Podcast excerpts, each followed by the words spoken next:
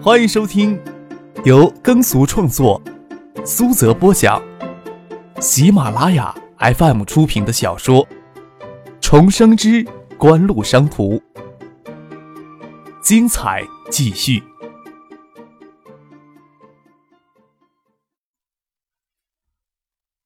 第二百五十九集。七月初。张可以锦湖的名义陆续拿出五百万投入昆腾在线，准备打造国内最早的门户网站。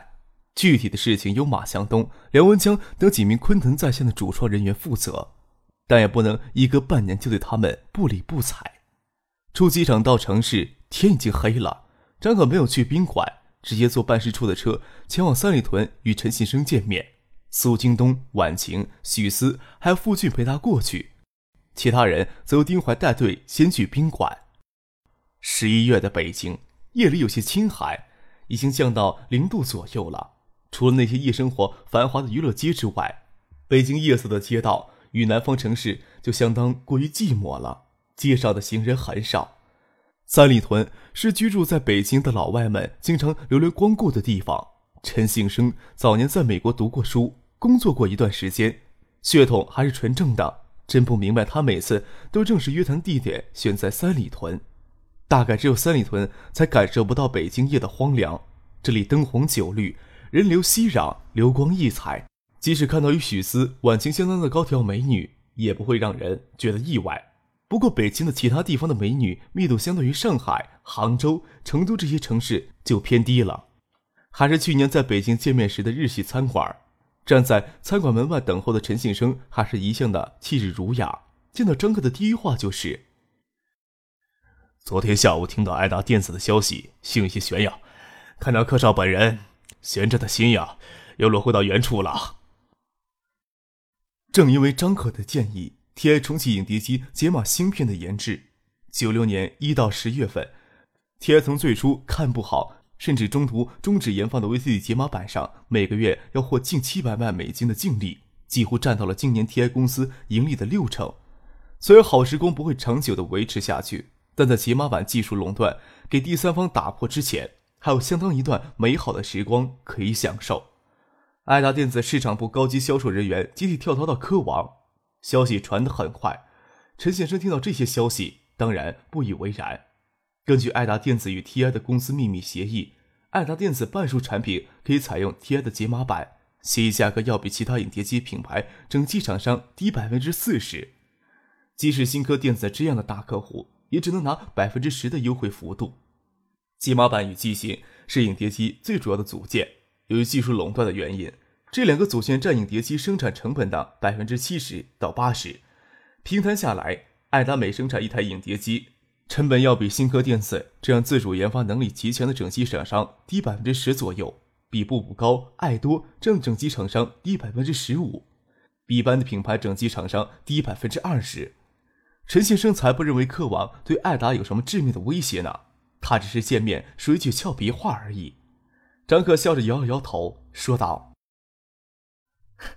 总之又不能挡你们 TI 的财路，你的确没什么好担心的。”陈先生哈哈大笑，对婉晴与许思说道：“ 哈，我还想着这次能看到哪一位美丽的女士呢，真是非常的庆幸呀。”伸手邀请张克他们进店里说话，坐上合适的榻榻米，和室内侧有一个门帘，陪酒的女孩子就是从那道门帘里走出来供人挑选。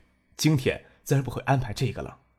陈先生通知侍应生可以开始宴席，又问张克。爱达电子这次还准备持续去年的惊人之举吗？见机行事，没有强求的意思啊。在陈先生面前也没法胡说八道。TI 与爱达电子一直以来就在技术上有着密切的合作。张可笑了笑，说道：“咱们来也不是讨论这个问题的。目前国际上的 DVD 进展如何了？”哎呦，除了华纳啊，其他好莱坞公司。主要电影公司如如迪士尼、福克斯、派拉蒙都担心 DVD 影碟机会助长盗版。我看国内的情况才让他们这么严重的担心的。陈景生笑了笑，这些电影公司几乎没法从盗版横行的国内影碟机市场收取一分钱。另外呀，再加上他们对欧美市场前景仍感到怀疑，目前仍没有跟进的意思。我看就明年有碟机问世，没有电影公司的支持，也不可能得到推广啊。这样也好，VCD 还能多几年寿命。张克记得，大概从九八年起，这些电影公司才开始推出 DVD 的，除非艾达自己先破解了 DVD 碟片技术，再让盛星他们解决片源的问题。倒可以让 DVD 在国内先于欧美流行起来，不过这时候还没有必要。所谓“莫秀于林风必摧之”，可能引起的法律风险也比较大。我比较担心碟机专利这一块，飞利浦、索尼、先锋这些公司在这些上面的工作要比我们领先很多。咱们是不是往前赶一赶呀？怎么赶啊？陈先生问道。推特的技术拿出来生产 DVD 机芯还不成熟。是不是拿 VCD 机芯先练练手啊？张克试探性的问着。泰推是指爱达电子与 TI 去年年底合资设立、共占百分之五十股份的推泰光电科技研究所。当初成立推泰光电科技研究所是为了研发 DVD 光碟读取技术。听张克说，希望推泰光电研究所能生产出 VCD 机芯练手。陈信生张了张嘴，过了半天才反应过来。指着张克摇头笑了起来，说道：“呵，你小子太狡猾了啊！”张克笑着说：“哪有这回事儿呀？我可是为了我们两家公司的共同利益在考虑呢。仅仅生产机芯组件，还是连激光头一起生产啊？”陈先生问道：“哪一个更符合咱们双方的利益啊？”张克问道：“真怀疑陈先生是不是中国人？”从飞利浦、索尼、日立这些公司拿激光头生产机芯组件，生产水准还停留在组装上，对国内的电子工业制造技术提升能有多大帮助呀？读取激光头，陈信生说道：“台推研究所的技术还都停留在理论上，离实际生产应用还有相当的距离呀。”这我知道。张克舔着脸说。我就不信停留在高功率激光应用上的技术几率会比日系厂商要差。常客还真是狡猾呢。陈景生撇嘴对苏京东笑着说：“你就是看中了 TI 在高功率激光应用的技术上的积累了吧？核心元件这一块不能涉足，国内影碟机产业将永远受制于他人。”苏京东说道。所以艾达要迎难而上啊。陈信生手指敲敲脑袋，说道：“TI 与艾达做交易，我怎么有一种吃亏的感觉呀？”掰着手指准备数数 TI 这段时间来与艾达合作吃了什么亏。艾达电子与 TI 第一笔交易，就是艾达拿出 VCD 原型技术与 TI 公司分享解码板的垄断利润。第二笔交易是艾达电子拿解码板的外层应用技术与 TI 的光盘读取技术合资成立泰黑光电研究所有限公司。说起来，VCD 的原型技术以及解码板的外层应用技术，技术含量都不是那么的高。关键是张克拿捏的时间非常让人又痛又痒。当时 TI 面临这样的情况，要么给张克敲一笔，要么自行研发相关技术，但要浪费相关键的几个月时间。艾达拿出 VCD 原型技术与 TI 公司分享解码板垄断利润的这笔交易就不去说了，因为这一点，陈信生才坚信渴望对艾达产生不了什么威胁。TI 也抓住了机遇，分享了解码板市场的垄断暴利。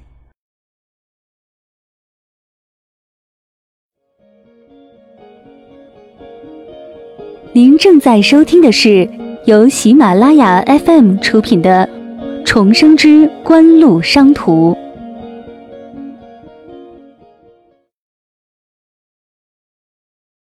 解码板的外层技术算不上什么。艾达还是提前获得了 TI 工艺研究所所用的解码板芯片样片，才研发出了外层应用技术。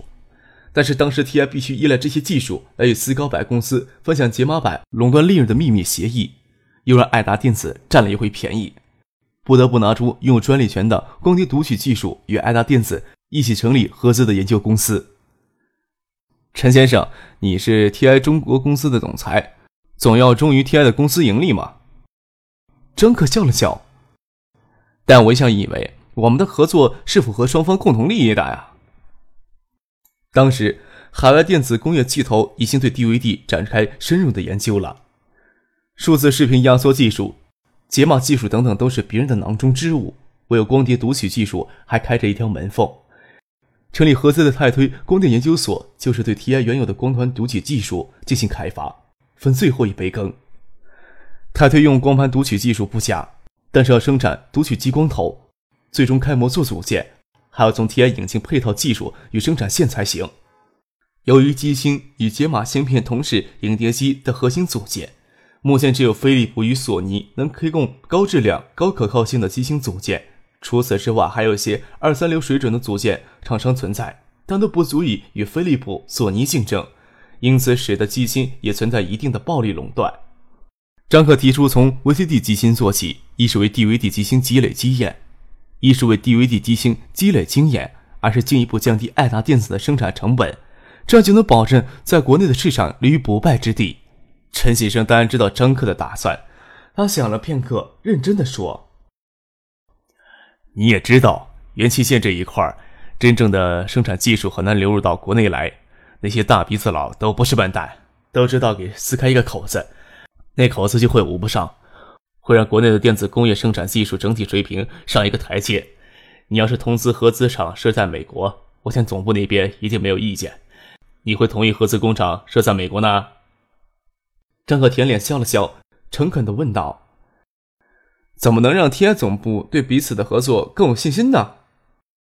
他就是指望从这里撕开一道口子。张可给艾达的设计方向是专注于电子工业，更准确的来说是未来电子数码产品，绝不能只停留在整机组装厂商的水准上，那样将永远摆脱不了恶性竞争、自相残杀的怪圈儿。爱达电子此次为何无惧科王的挑衅，能从 TI 公司以斜线拿到解码芯片组件，只是次要的原因。更让张克有自信的是，他手里早就掌握了性能超越的新一代产品。张可没有将科王放在眼里，但是爱达电子要是一直停留在整机组装厂商的水准，想与飞利浦、日立、三星这些海外电子制造业的巨头正面抗衡，那只是一个笑话。陈信生说道：“爱达这一年的表现令人惊艳，已经让总部那些人刮目相看了。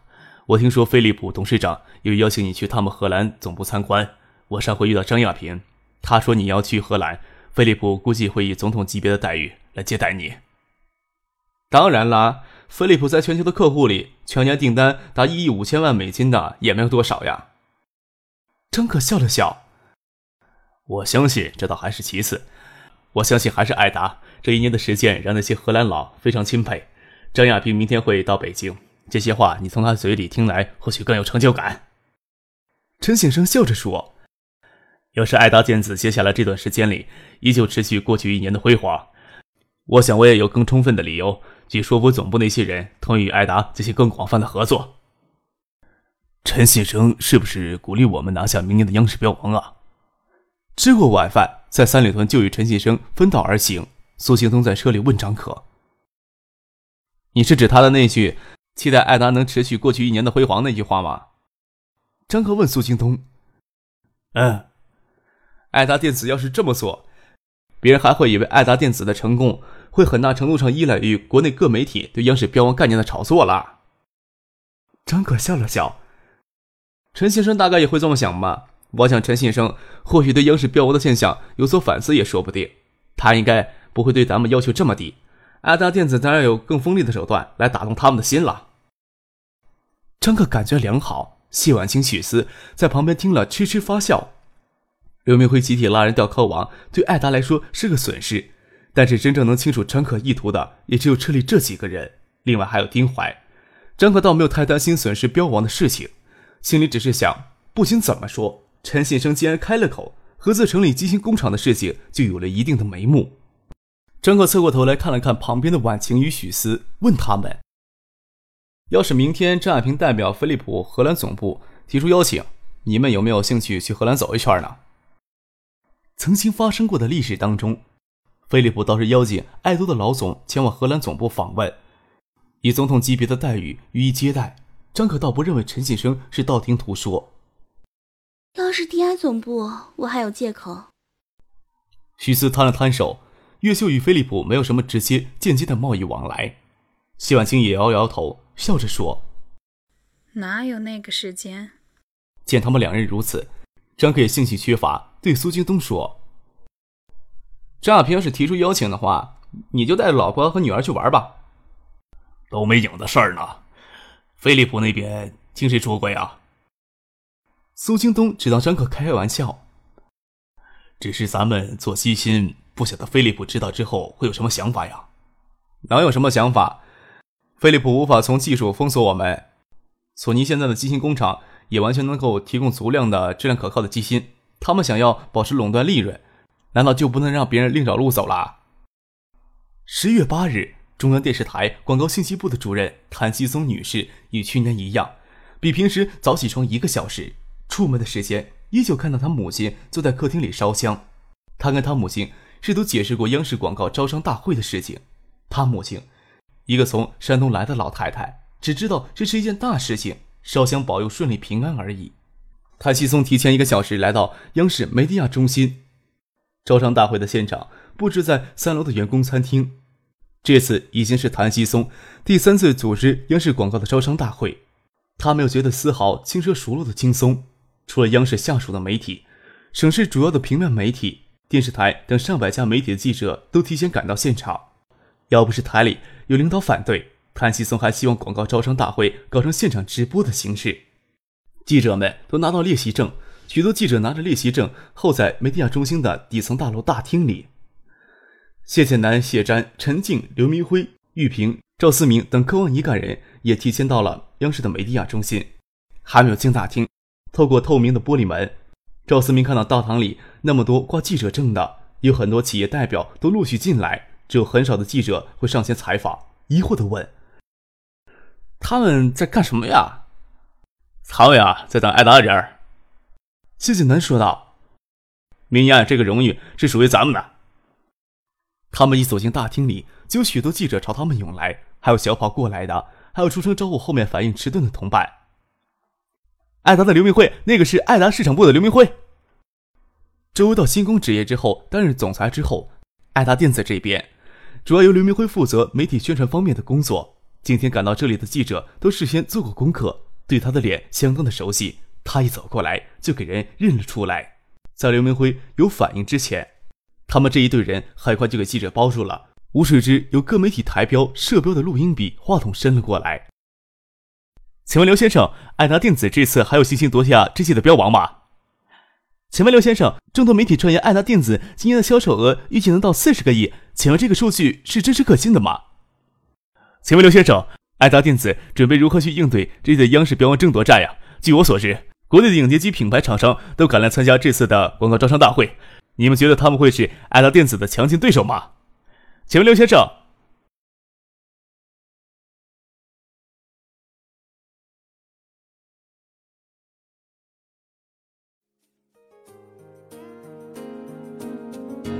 听众朋友，本集播讲完毕。感谢您的收听。